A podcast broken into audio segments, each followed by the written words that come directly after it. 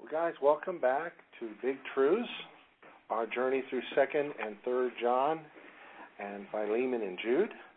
And tonight we'll be beginning the book of Jude, and we'll be going through Jude for the next three Wednesdays, counting tonight. And our speaker this evening is one of our newest members, Pastor Carl Kaspick. Has a Facebook group with 6,800 members. He uh, has pastored from California to Maine, adults and children, puppet Oh, ministry. How many puppets do you have? 220. 220 puppets. He has three children, one of whom is adopted, six grandchildren, and a wonderful wife named Julie. And they live in one of our roughest neighborhoods, so we feel like the Lord sent them here to be missionaries, and we're so delighted they feel connected here. So, Carl, come right on and bring us the word, brother. Which is the neighborhood? Brazos River Acres. Brazos River Acres. Question, brother. we need it. Let's bow our heads for a quick word of prayer. Father, we're just a thank we can get into your word. May our hearts be open to receive what you have for us tonight. May we be may the soil of our hearts be open and receptive as the seed is sown, and may it produce much fruit in our lives and in the lives of others. In Jesus' name. Amen. Amen. Okay, we're going to be going through the first eight verses of Jude. I tell you, this is one of the hardest studies I ever had to do because I have discovered that there is so much in the first eight verses of Jude because I'm going, it's a, one of the shortest books, but yet there's so much meat there. There's so much to delve into. There's so much that he expresses in these uh, few verses that it's almost incomprehensible to get through it in even eight verses almost in one night, but I'm going to make an effort if you're here to 10. No problem. All right. Just a little background on Jude. Uh, Jude is actually a bit of a misnomer. Uh, his name is actually Judas. and the early translators of Scripture decided they did not want to confuse everybody by making them think that this was written by Judas Iscariot, so they decided to make it Jude. Jude, most scholars believe, because in the very first verse, he opens up and he, when he says, Jude, a bondservant of Jesus Christ and brother of James. Most scholars believe, and I'm one of them, so I'll put myself into the most category, if that's all right, that this particular Judas is the brother of James, is referring to the brother of Jesus himself. Uh, others say that he was probably Thaddeus, in all actuality, the brother of James the Lesser of the Apostles, but yet Jude here does not identify himself in any way as an apostle. And this is one thing that's really amazes me in his introduction, because he introduces himself in two ways. One, a bondservant. How many know what a, a real bondservant is? A bondservant, in back in ancient Israel and other cultures back then too, usually they had slaves, but most slaves in Israel were um, indentured servants. They couldn't pay a debt, or there was a problem. And so they would sell themselves and sometimes their entire families into servitude uh, to someone in order to get that debt paid off. And of course, after so many years, year jubilees, every seven years, they were to be released from that debt, from that bond. But many times, these individuals, these servants, decided that they loved their master so much. He took care of them. He was kind. He wasn't one that would beat his slaves or anything else. He was very kind to them. They got three squares a day. They've got privileges uh, in that household, and they liked it. Everything was taken care of room, board, whatever they need, clothing, all taken care of by the owner. And so they would say, I don't want to leave. And so what would happen is they would take the ear of that man who wanted to be, and they would put it up against a piece of wood, and they would take an awl and pound that through the ear, piercing the ear, and then putting an earring in him, giving him the title a bondservant, which meant also one that was there forever. And that's the way Paul described himself so often. Almost every letter that Paul wrote, he described himself as a bondservant. He was forever for Jesus. He never wanted to leave. He never desired. He wanted just to do nothing but to be a slave for him. And then it says here that he was a brother to James. Now, he didn't make like he was some big authority. He could have said, Yep,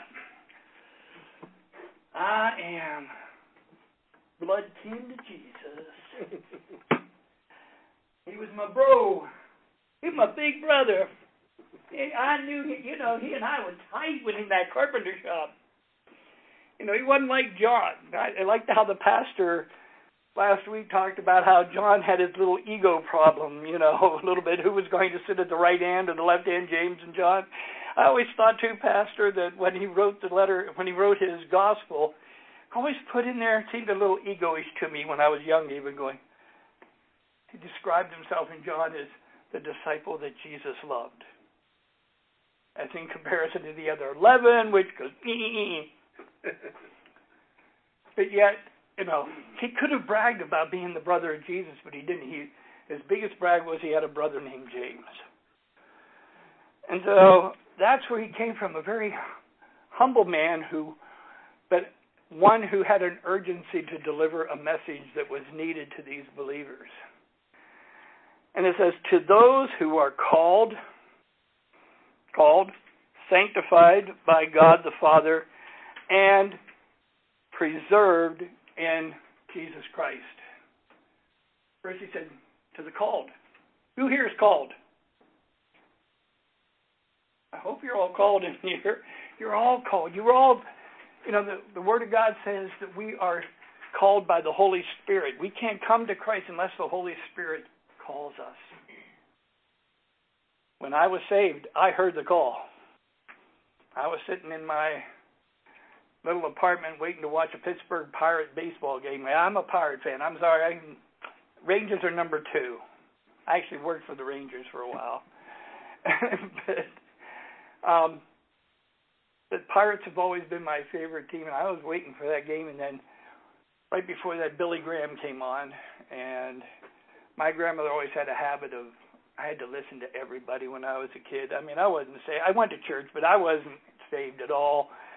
I mean, she made me listen to Rex Humbard, Billy Graham, Oral Roberts, anybody that was on TV back in those days in the 50s and early 60s. I had to watch them.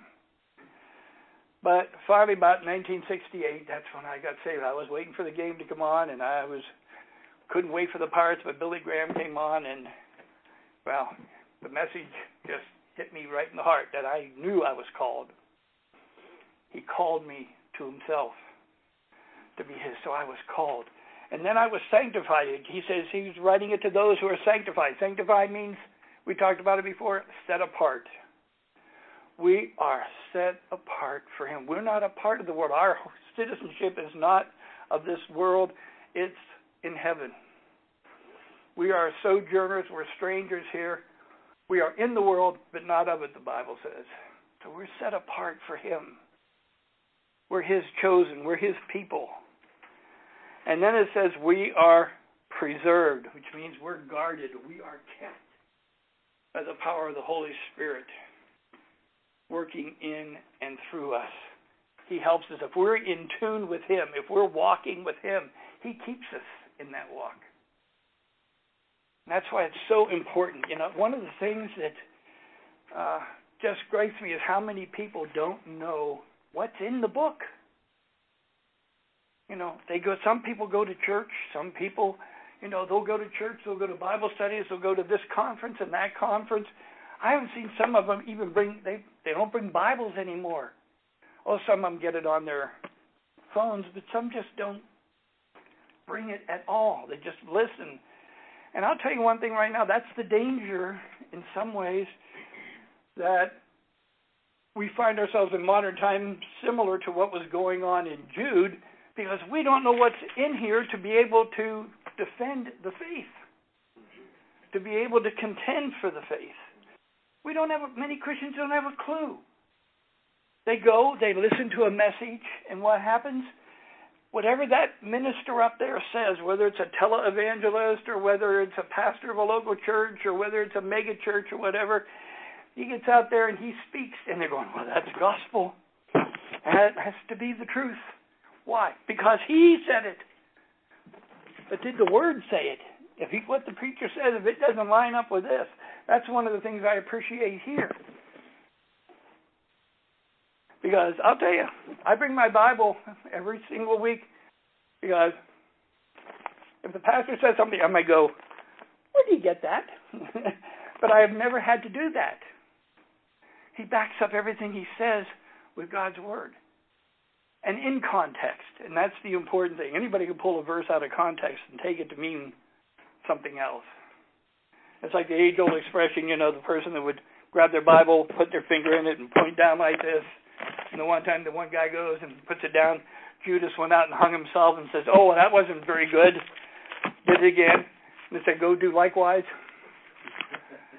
You know, and so that's where they get they try to get their direction in that way. But the direction comes from knowing the word and knowing it in context and studying it for yourself.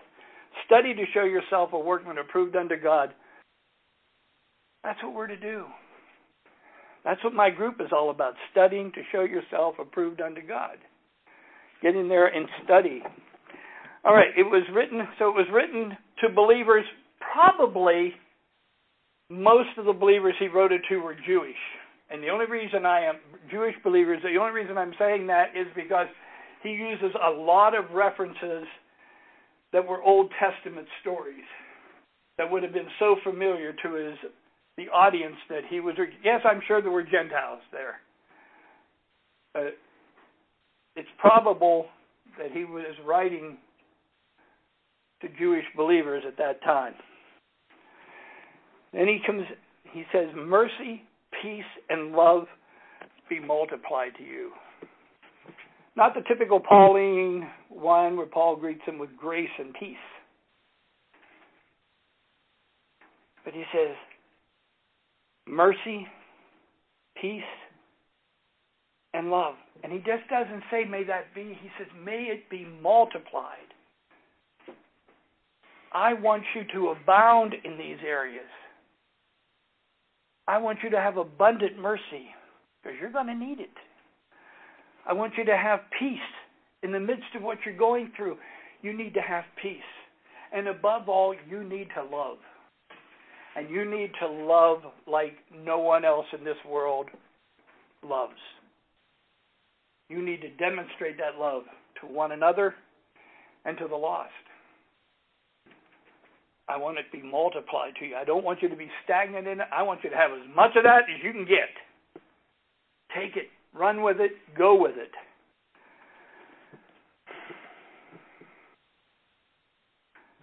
And then he starts getting into it. He says, Beloved, while I was very diligent to write to you concerning our common faith,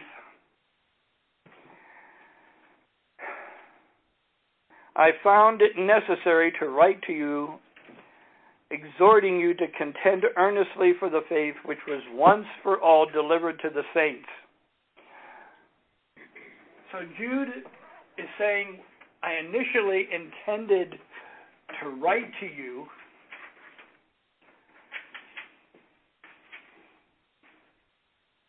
concerning the common faith that we all have. That was going to be my purpose. That was my intent. I wanted to come to you and write to you and talk to you about, you know, we all have a common faith. It doesn't matter if you're male, female, Jew, Gentile, rich, poor, slave, free. The salvation that's been offered by God is the same to everyone. The rich don't get an extra special dose that the poor nor does the poor get any more than the rich man or the woman and the male. We get the same common salvation. And he said, That's what I wanted to really talk to you about. I wanted to get together with you. We were going to talk about the faith we stand in, the gospel that we stand in, the truth that we stand in, the salvation that is common to every one of us. But he said, Something's happened. And the word in there, necessary, says, I found it necessary. And that word necessary in there, in the Greek, was meant urgent, above all important. There was something more important. There's something going on that I can't talk about what I really intend to do. This is so important that I had to write now. It wasn't going to wait until later. It was necessary that I write this to you. We've got to get this situation taken care of because it's necessary now for you to come and contend for the faith. Now he says, I found it necessary to write to you, exhorting you to contend earnestly for the faith which was once delivered to all the saints.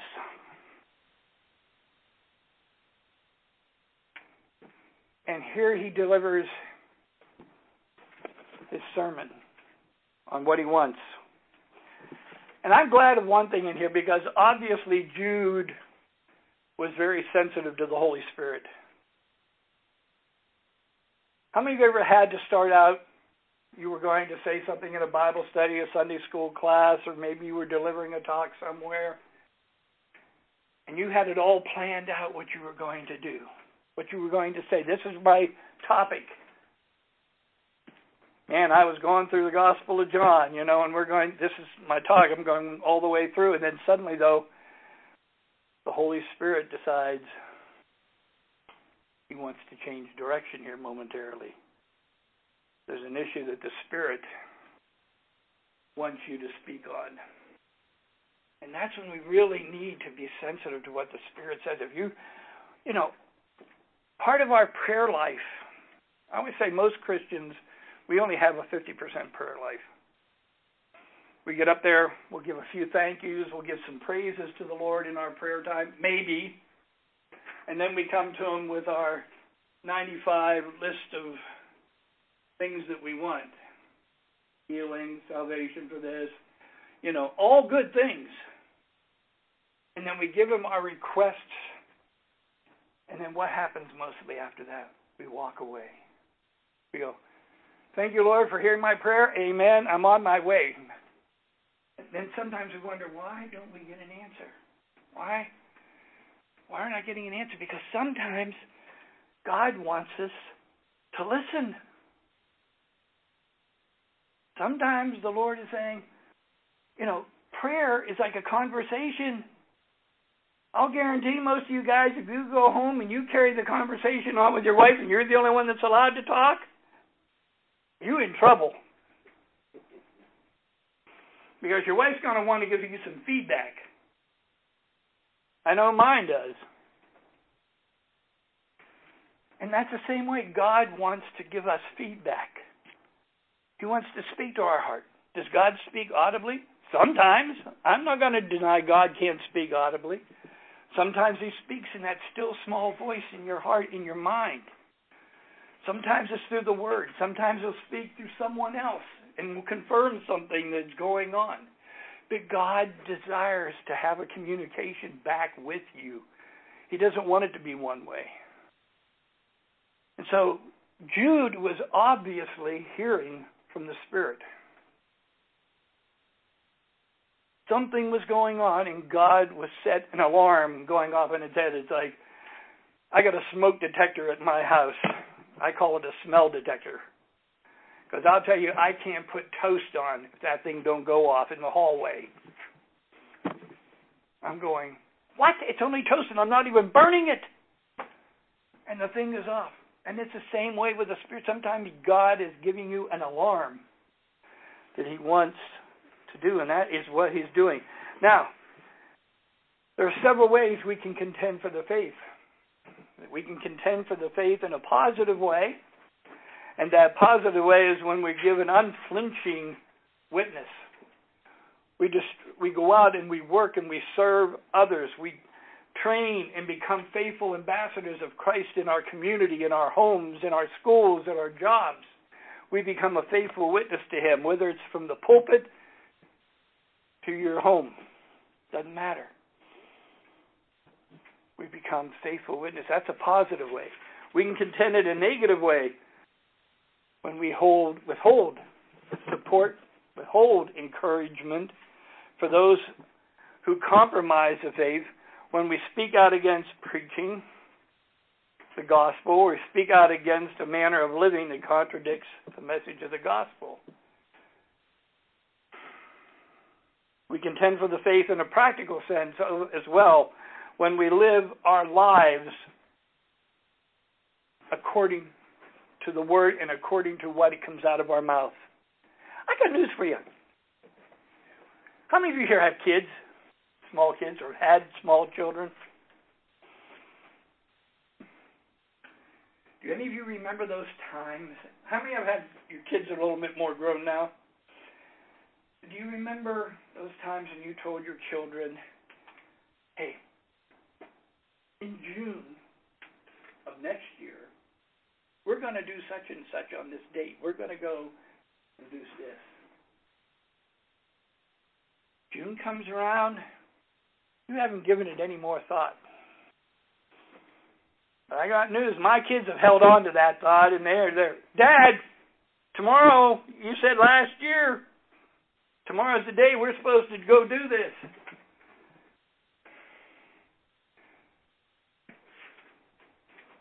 And if we do that with our children, we have to realize that the world is looking at you and I as well.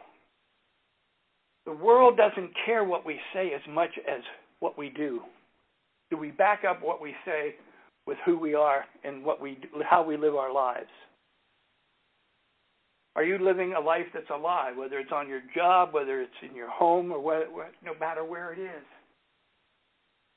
That impacts people. People want to see what you're living. People want to see if you really say, I have faith, I have belief, I trust Jesus and then the next thing that happens bad to you, you're falling apart. You lose the promotion on your job, and suddenly you're going around the office muttering about the person that got the promotion instead of you, and you're complaining and you're just yelling about it, and you're having this hissy fit. Days before that, going, I'm just trusting Jesus. Jesus, I'm just trusting you. On you. I'm not worried about it. You're telling people because Jesus is. Doesn't happen and we fall apart. It's happened to me. I've had it happen to me. I've done that. I've lived that.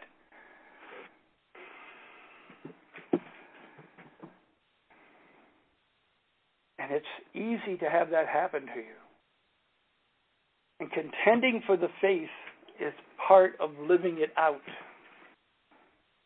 And we need to live that out.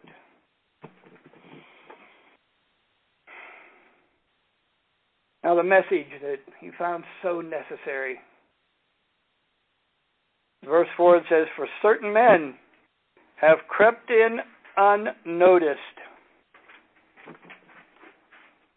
They come in the side door. Do you ever really see a, a false teacher come in through the front door with a name tag on? Have you? Do we have any around here? Have they come in?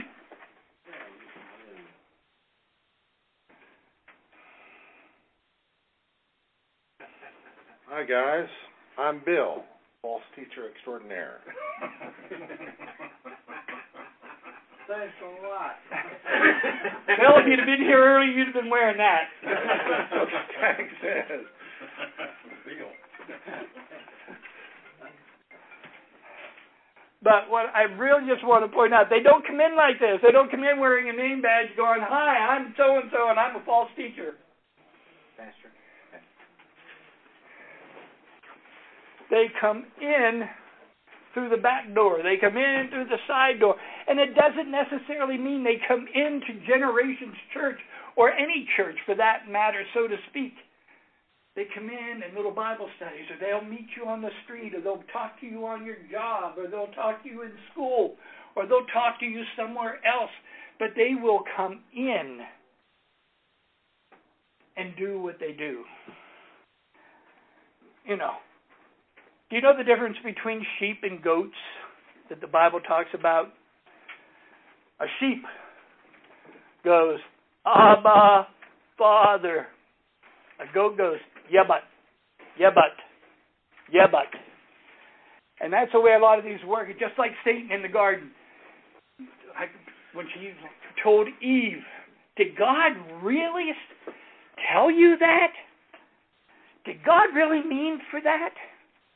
Did God really mean don't eat and touch that fruit? Causing you to question. Cults are famous for doing that. I mean, you get a Jehovah Witness come to your door, and I'll guarantee through most Christians, if you're not into this word, don't know it, they'll have you confused in about the first 20 minutes. And you want to throw them out the door. Go, I'm. Because you can't defend. Most Christians, I had Dr. Walter Martin, one of the great cult teachers of all time, I believe, Dr. Walter Martin, come to seminary where I was. We're all seminary students, future pastors, missionaries, and Bible school teachers. He comes in and he said, We're going to do a little project here. I'm going to pretend I'm a Jehovah Witness. And you're going to be the Christians and you knowledgeable young men out here, you're going to lead me to Christ. And I'm going to defend the Jehovah, be the Jehovah Witness. I tell you, it was less than 10 minutes into that class. He had seminary students swearing at him, cursing him, yelling and screaming at him because he could do, they could not get into this and defend the Trinity, defend the deity of Jesus, defend the person of the Holy Spirit, the basic, simple things. And John or Jude here was dealing with Christians who were having the same problem. Only this problem was a little bit even more. Because it says in in verse four when it says, For certain men have crept in unnoticed, I wanna I wanna get to the second part here, who long ago were marked out for condemnation. I want to let you know, in that two little statements there, they crept in and they were already marked for condemnation. Because even though we may not have noticed them creeping in, guess who did? God. God knew who they were. God is not taken by surprise at anything that goes on in this world. When I look at the news and whether it's dealing with what's going on in Baltimore or dealing with ISIS or dealing with other situations that are going globally, whether it's Israel, the Middle East, or the Ukraine, or wherever, or Nepal, as tragic as those things are, I see Christians who get really angry. Let's kill every Muslim that's there in the world. Let's, you know, let's do this and let's a lot of anger out there with people. God is not sitting up in heaven wringing his hands, going, What are we going to do, folks? What are we going to do, angels? He's not. It's all a part of his plan. He has it, whether or not we believe it or not, He has the whole thing under control. And that's what He's saying here is just saying they're already marked for condemnation. They keep it up. It's not going to, they're not going to have their way totally. Ungodly men who turn the grace of our God into lewdness and deny the only Lord God and our Lord Jesus Christ one of the main things that is going on here in this is that we see throughout the New Testament one of the problems was sexuality, sexual sin. It's throughout the Bible. You can't help but turn pages in the Bible anywhere and find out that the flesh of man, especially in the area of sex, gets in the way of a lot of things. David had that problem. The apple of God's eye. The man that God, Samuel anointed as king of Israel when he was a child, the man who slew Goliath, the man who defeated the Philistines and all the enemies around Israel. All it took was David going to the roof one time and looking at a chicken. It was all over. and David blew it.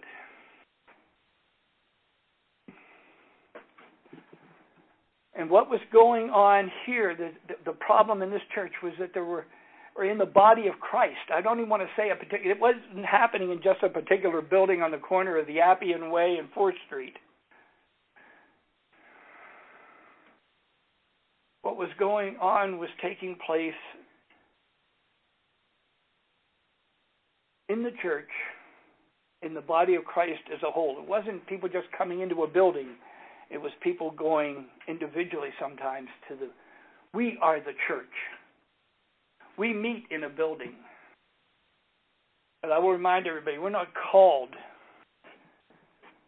and I don't mean this disrespectful, we're not called to go to church, we're called to be the church. And it's okay to meet like we are, and we need to, because we get fed, and we learn to serve, and we grow. But at the same time, we go we must go beyond the four walls. And it's outside sometimes of the building is where these people creep in to the church as a whole. And it was taking place back then. And a lot of it had to do you had the Nicolaitans, you had the Gnostics, you had others, and their whole idea was and the Greeks had the philosophy too, and I didn't get a chance to look at Rome, but I'll bet you Rome did too, where in spiritually, your body was separate from your soul, from your spirit. And your spirit was saved, but your flesh could never be. So, whatever your flesh did, even though at times it was an enmity with your spirit, it was okay for your flesh to go ahead and do whatever it wanted to. It was okay. There was no bounds. There was no boundaries. Sex was running rampant. And they said it was all right. Back in the 70s, late 60s and 70s, uh, I don't know how I remember in the, during the Jesus People movement, but out in California it was big. One of the big cults out there at the time was David Berg, otherwise known as David Moses, and the Children of God. And their whole thing was, we get to heaven, we're all gonna, God's gonna have sex with all of us, and so we need to have sex down here with everybody we can. He would send out girls by the dozens and do what they called flirty fishing. And it's estimated that in just one area of Southern California, they did this. These girls did 25,000 sexual acts on men to lead them into the cult. And this was very similar to what the Nicolaitans, the Gnostics, everything was okay to do in your flesh. There were no bounds. Today, do you see any reality of, of this kind of thing sneaking into the church? I mean, we we decry homosexuality as getting you know, more and more out in the forefront. The Supreme Court is now deciding whether or not same sex marriage is okay throughout the entire country. And I'm not here to get into politics or anything else on that, but I want to. We, we're concentrated on that, but there's so many other things in the church. Do you realize that statistics show that 71% of Christian men are involved in pornography? one of every three women are involved in pornography, watching pornography. I don't mean performing it, watching it. We have others who we decry homosexuality, but there are so many people in the churches that are, and I've run into them as a pastor, and I've had to do a lot of ministry, who are quote unquote shacking up together, and the church doesn't blink an eye. Who are having premarital sex? Well, that's okay. And little by little, a lot of that started back in the 70s when, you know, the free love, the free thing, it all went on. And we began to gradually, and it just begins to creep in more and more where we allow, where more and more comes into it. Paul dealt with it. Paul had to deal with it big time. In 1 Corinthians chapter 5, Paul dealt with a young man who says he was having relations with his father's wife. So we have a combination of incest. It was probably a stepmother, actually, but still, the Bible, even the Old Testament in Leviticus 18, says that relations with a stepmother is the same as incest. It is incest. And it was open in the church, and the church, apparently, the Corinthian church was accepting of it. And the danger of it is if you let it happen, if you let it go, Paul says in that same chapter, a little leaven spoils the entire lump. In other words, if you let a, a, that continue on, then the rest of the church begins to go, if they can do it, I can get away with that too. I can do it. Must not be anything wrong with it. They're not saying anything about it. But it has creeped in in a lot of different ways. Most of the cults, Mormons and Jehovah's, they're right out in the front. But some of these other things when it comes to lewdness, and it says they have denied the Lord Jesus Christ.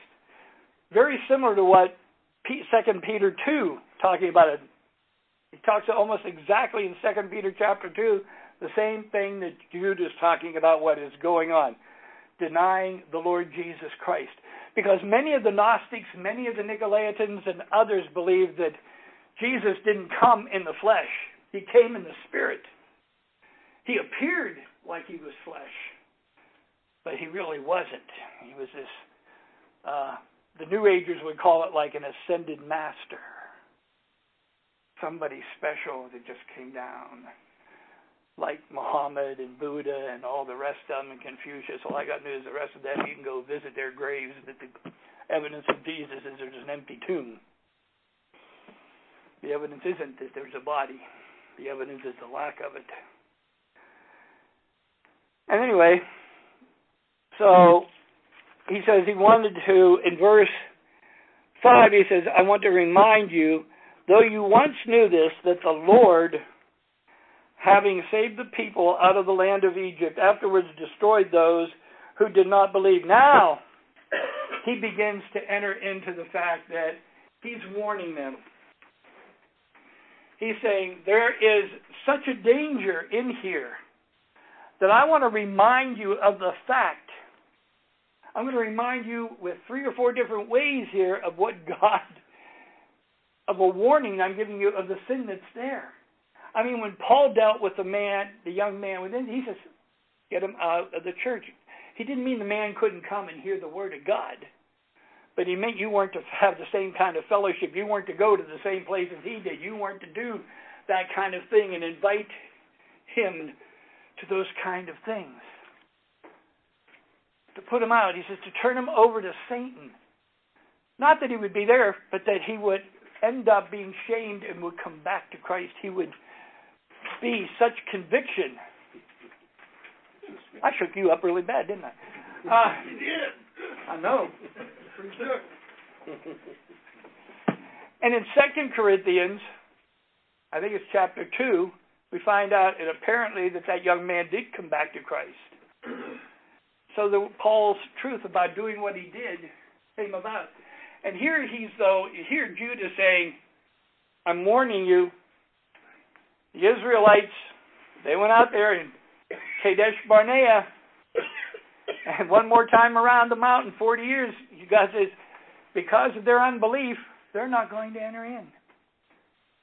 And that whole generation died off except for Caleb and Joshua, the only survivors, because they believed and trusted God to go in to Canaan and that they could defeat the people of Jericho. They had trust in the Lord. But the other one said, nah. So for 40 years, they ran out there until God says, I had to destroy them all because of their unbelief. And then it says in verse 6 And the angels who did not keep their proper domain, but left their own abode, he has reserved to everlasting change under darkness for the judgment of the great day. so God, he's going, hey, you guys are humans. Now we're talking angels. If God isn't sparing angels, what do you think he's going to think of you in doing this?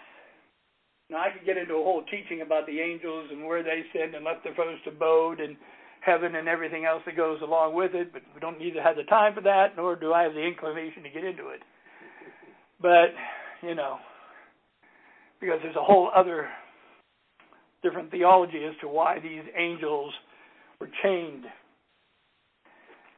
And it's unimportant, but the warning was there that God didn't spare the angels, but He put turned them over for chains that were everlasting to darkness.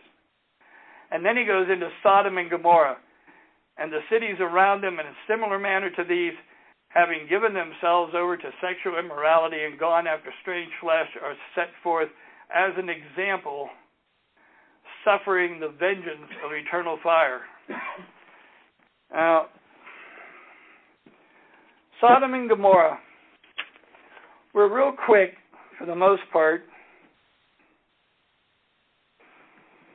when we talk about Sodom and Gomorrah and the cities that were around them, yes, they were involved in some absolute horrendous sin.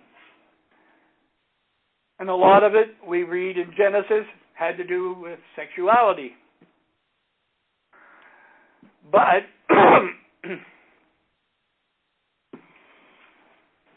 that's not the only thing. In Ezekiel 16:49, God gives a warning to Israel.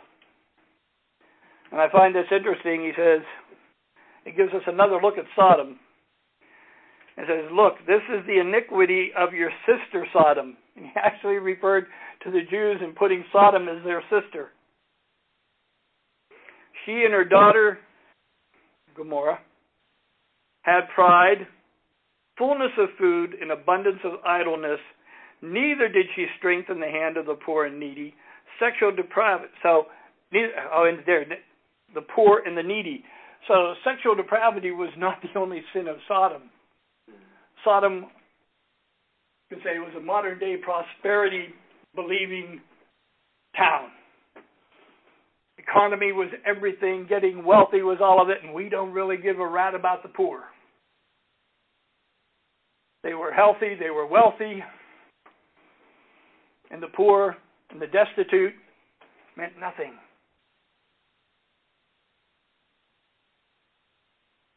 And who do sometimes we see fighting today? We fight over politics over the poor. One believes we should do it this way, another party believes we should do it another way. And the problem is that the poor don't get any help one way or the other because they're too busy arguing over the situation to actually get in there sometimes and do anything. Now, that's my political comment for the day. But we have here the fact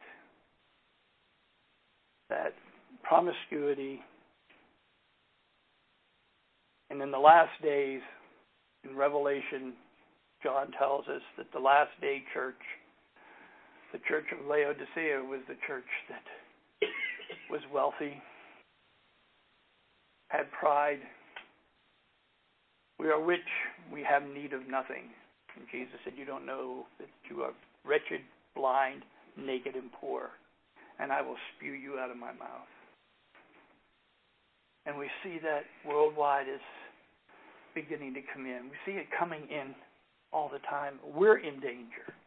And I'm only speaking this with Jude here is that we need to be prepared in ourselves that we don't get entrapped into how these people got ensnared by false teachers. that we are aware of not only what the Word is, but we're living out the Word. But we don't care who's rich. We don't care who's poor. We don't care if it's male, female, Jew, Gentile, Muslim. We're going to take the Word to whoever and whomever we can. Because that's what God wants us to do. And He wants us to live it out.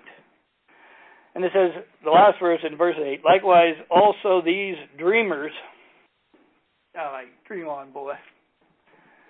They dream. Dream of super big airplanes to do certain things. That's a hint. They dream of big, claim they have big visions. It's hard to argue with someone that says, I even show something sometimes to someone who says, I don't care what that says. God told me. God gave me a dream. God gave me a vision. Yes, God gives dreams. Yes, God gives visions. I no longer have visions. I'm an old man. I dream dreams. That's what the scripture says. Old men dream dreams. But there's those who believe in taking what they can dreaming, using the flesh. It says they defile the flesh. They reject authority. Real quick, I just remember one man. You'll probably know who I'm talking about as soon as I get into it. There was, I, I remember that. How many remember Jim Bakker? Jim Bakker fell into sin, no question. But there was a certain other big evangelist TV preacher got on television, spouted off on Nightline about how Jim Bakker needed to come under authority and needed to repent and everything else. And it wasn't but two weeks later this man was found with prostitutes. And he refused authority. He refused to submit himself. He refused any kind of counseling and help. These are the kind of people we're talking about. They don't respect authority other than their own. They believe they are all, the all in all on, on, on a lot of this. And it says, and they speak evil of dignitaries. And that speaking evil of dignitaries isn't talking about politicians. So I'm not going to lay on anything on Hillary Clinton or any of the other ones. But the dignitaries here is they don't care for other spiritual leaders. They don't care about other people who are speaking the truth and try to speak the truth to them in love. Because to them, they are the epitome of what their own truth is. And everything else is a lie to them, when in fact it's just the opposite. They don't recognize the authority of the world. The world today doesn't recognize, very little of the world today recognizes the authority of the Word of God. And as a result, we see things more and more collapsing in on themselves. But again, God has it all under control. I'm not worried. I'm not going to fret. I'm not going to wring my hands. I'm not going to worry. But I am going to do one thing so I don't fall down into it. And that's I'm going to stay in this. I'm going to stay true to Him. I'm going to stay in prayer, and I'm going to stay teaching and preaching what this says, no matter what the rest of the world says because this is where I stand. This is the truth I contend for. This is what Jude wanted the people to do. Contend for the truth. Don't be taken in by the charlatans. Contend for the truth. Because in the long run, doesn't matter what the, happens in the world. What only matters is what God thinks. Doesn't matter what the governor thinks, the mayor thinks, the president thinks, the Senate thinks, the Supreme Court thinks. I got news. God's word, God's word trumps man-made law. We're to obey the laws of the land, yes, but only until it conflicts with the word of God. But we stand on this. I cry out with John and Peter, for we'd rather obey God than man. And that's where I stand. And I hope you stand there. Pastor, I'll turn it over to you you. Um, he gives a place for opinions uh, at the end. the things that Jude was dealing with? Do we see some of these things in our day? Anybody? Thank you, by the way, Carl. Good job. Thank you for being so well prepared. Yes. Like last week's lesson, you know, in verse nine, it talks about the uh, Diotrephes who thought he had preeminence over everybody else and wouldn't receive other teachers coming, wouldn't allow his members to entertain other missionaries coming. This is that same type of usurper that hmm. had snuck into a position of a church and had turned it into exactly what Jude is talking about by not allowing him to have contact with the other people taking the word out of God to others. So a Diotrephes kind of guy. Yeah. Wow. Good. Full of himself. Anybody else? Bill. As I've read this, you read it for content, and that's what I got out of it. But I just received a different impact because you slowed it down. And by reading it much slower, line by line, the impact is probably really tenfold on me just sitting at home reading it, you know, before the lesson. Okay, that's true. Yeah, yeah, okay, that's that's that's that's. Uh, impact level. Strong. No. strong. Wow. Sh- Carl, you showed us how it's done. That's good. Somebody else.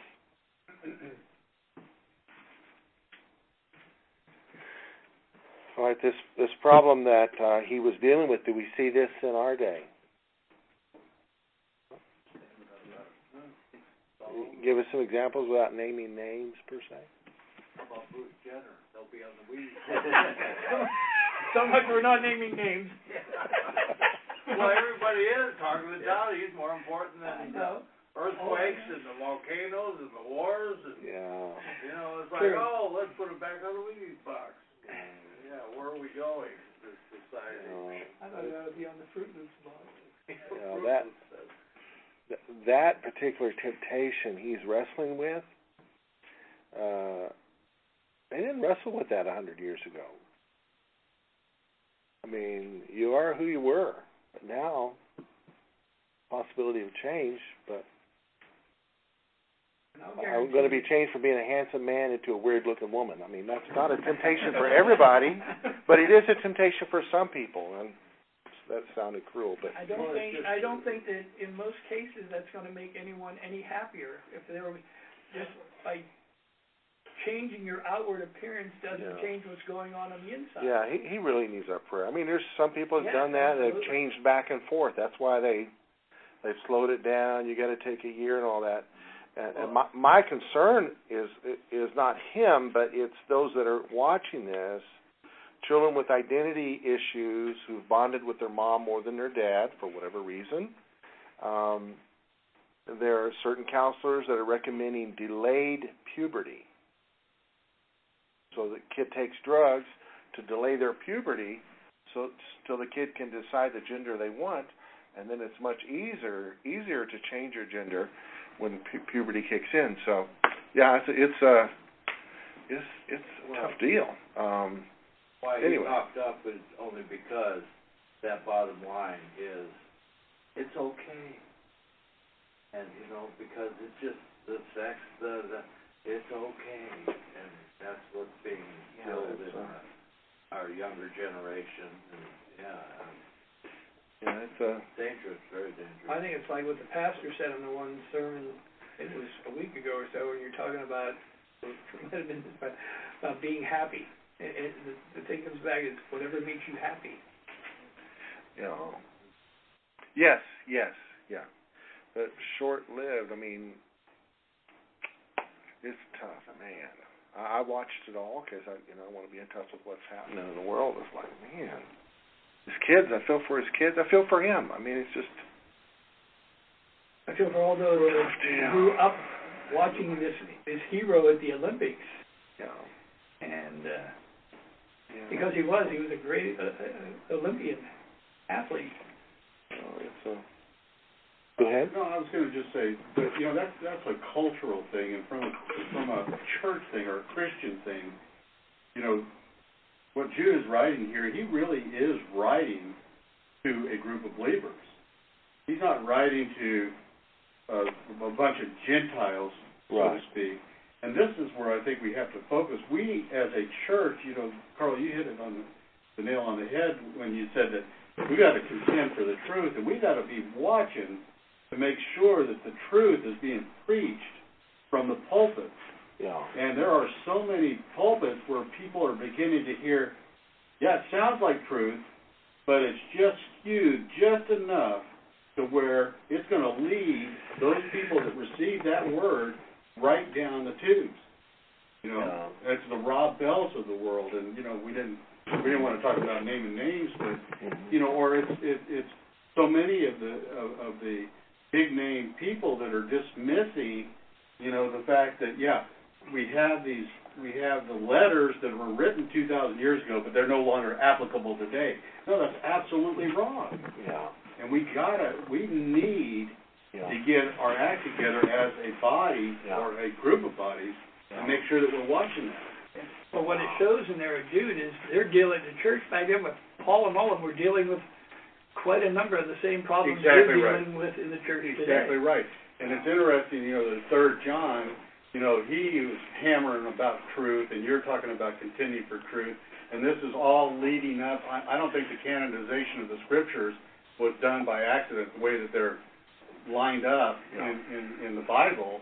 I think it's on purpose, very purposeful, that we're seeing, okay, we need to be contending for the truth, and oh, by the way, here comes Revelation. Yeah. Yeah. We're in, Praise Jesus. praise Jesus. Yeah. all right. Even so, come Lord Jesus. Yeah, so I know he's talking about the truth of the gospel, but do you guys think the truth itself is important? It has to Right. be. If it is, And- then why? Yeah. And ob- obviously, uh, speaking evil of church dignitaries isn't good, but there are other scriptures that tell us to pray for those that are in authority, Yeah.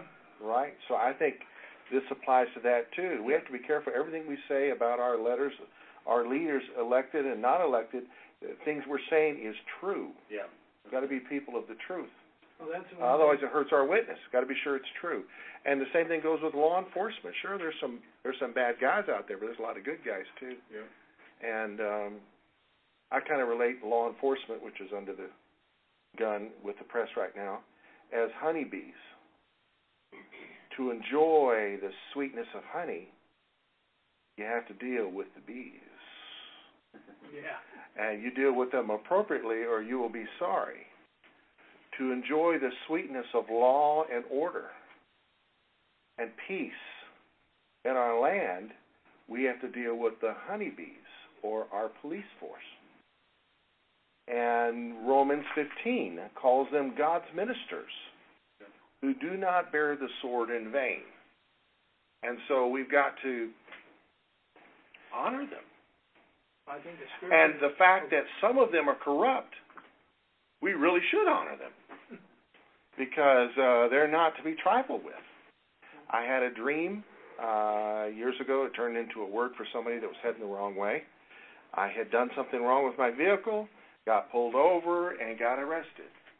And I'm being handcuffed, and I'm put in the squad car, you know, very gently. And as I'm getting in the squad car, one of the officers dropped something in my shirt pocket. And so I'm sitting in the car, the door's shut, I can't get it out of my pocket. And I realized evidence had been planted on me. And I woke up. And I thought, this has no doubt happened to people, right? No doubt happened to people. Some corrupt cop pinned a crime on me. But if I hadn't been living to the edge of lawlessness, I wasn't making myself vulnerable to corrupt crops, right? So now I'm going to face punishment saying I'm innocent, and meanwhile, if I had just been a little extra cautious, you know, it, every year people fall in. I've read, I heard the other day, every year people fall into the Grand Canyon. They climb that fence and they wind up falling, splat. You you stay away from danger as best you can. anyway, and I think so. Speaking evil of dignitaries is something that um, we we just need to be careful for if we're going to contend for the truth. Uh, he spoke about the importance of sexual purity in our lives. Yeah, we want to blast those gays. Meanwhile, we've got things going on in our lives that aren't right, right? And so, same thing there. We don't want to be spoken evil of, but we've got to be sure that we're speaking the truth always too. Anyway, I'm sorry, Carl. No, that's okay. One of my thoughts is, you know, Scripture says that um, Paul says he worship of all things that we would pray for those that are in authority mm-hmm. over us, which includes, you know, from the president on down. And I really believe, now this is just my personal opinion, is that I've often wondered if we don't have, you know, we complain about the government so much and various politicians. And I mean, I see it online all the time. You know, just and on the news, you know, just one party or whatever, and even Christians bashing whoever. And I'm going. I often wonder if we have the government we have because Christians don't take that part of the word serious enough to be praying for our leaders. We complain more than we pray. Mm-hmm. Or if we pray, I've seen some people actually pray. Oh, I pray that this person gets cancer and dies in office, and I've actually seen that kind of stuff. And I'm going, you know, not... no, you know, this isn't. that could boomerang you... on you. yes. Better be careful. And uh, you know, it's we need to pray for our leaders. You know, pray for their salvation. Pray for God's wisdom to. Uh, to, to permeate their hearts and everything that the decisions they make that would be godly ones would be good, you know, for the benefit of everyone. And I just sometimes believe we just don't pray enough. We complain more than we pray. You know, Pastor Esther speaks prevalently to that very thing of prayer. He said, you know, have all the people pray for three days and fast, because if I go before the king uninvited, I'm. Well, who do you think they were praying for, Esther or the king?